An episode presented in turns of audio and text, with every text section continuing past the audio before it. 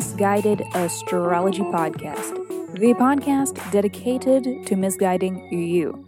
I'm your host, Katie, here with your weekly horoscope for this week, November 8th through November 14th, 2021.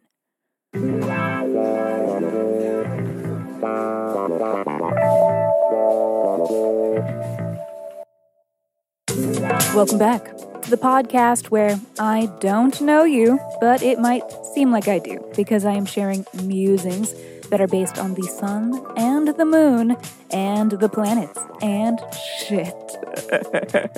Every week, I do a little sky spying and then report back so that you can know what the fuck is going on around here. The astrology is sound, but my guidance may not be, but it might be. It's anybody's guess. Okay, quick housekeeping. Special thanks to Jenna Louisa and Dot one two three three four. Thank you. Thank you, you beautiful people. I really appreciate it. Thank you for the reviews. Here is my weekly reminder and humble request that writing a review is among the best ways to support this pod, and it will not go unappreciated if you do write us a review. I will send you a 24 page, in depth birth chart report. So please write us a review on whatever app you stream your pods from. Or if your pod streaming app doesn't allow reviews, then simply tag us in a post on social media. And once you do, please reach out and let me know so that I can send you a 24 page, in depth birth chart report. Just email your birth deets Birth, date, time, and location. mm-hmm, to misguidedastrology at gmail.com.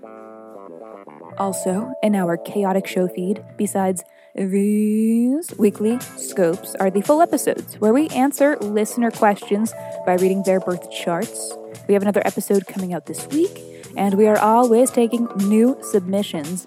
So, if you are not afraid of receiving a little misguidance, please write in and be sure to include your birth details and a question that is unique to you that you are hoping the sky can help answer.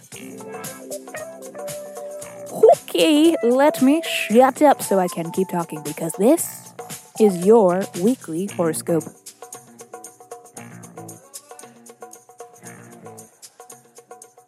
Oh, hello, Pisces. It is Monday. Oh, Monday. I'd tell you about Monday if there was anything to tell.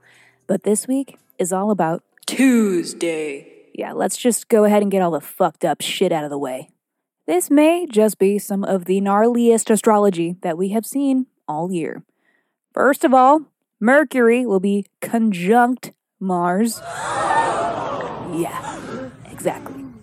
This transit is giving us big time agitation. You may find that yourself or those around you are angry, frustrated, impatient, and confrontational. Tis a transit prime for road rage and arguments.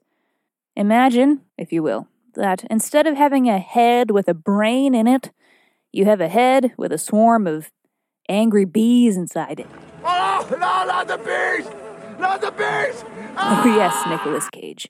The bees. And as if that wasn't enough, this Mars Mercury conjunction is square to Saturn.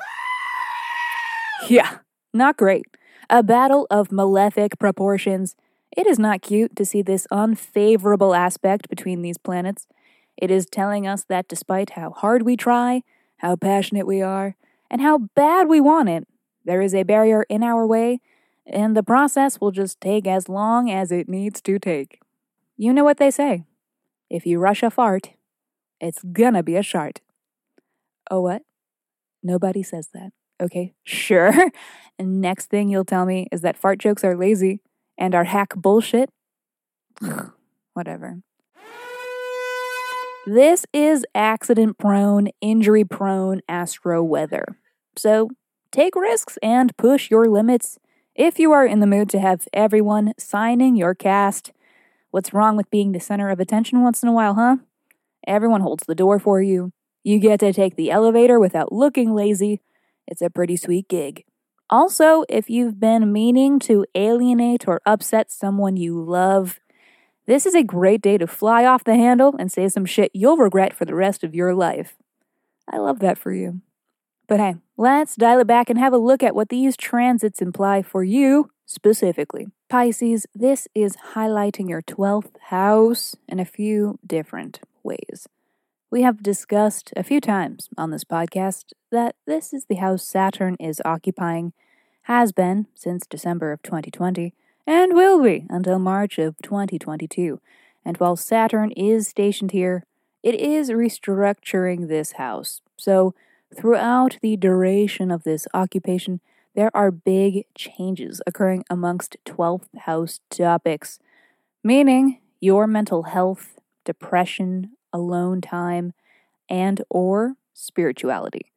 Tuesday and the days surrounding it could contain a significant component to this 12th house evolution for you. The mood of Tuesday, though, specifically, is tense, indicating that you may experience frustration within yourself, that you may be anxious and stressed for reasons that you don't fully understand.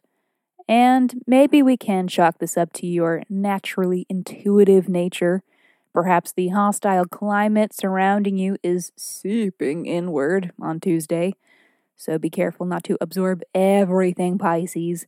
Part of this 12th house evolution is understanding when and how to withdraw and protect yourself. Friday. Sun is trine Neptune. Cute. Get it while it's hot. This is like catch a spider in a cup and set it outside. Astro weather. Hey, don't make that face at me. Spiders eat all the pesky bugs that you don't want.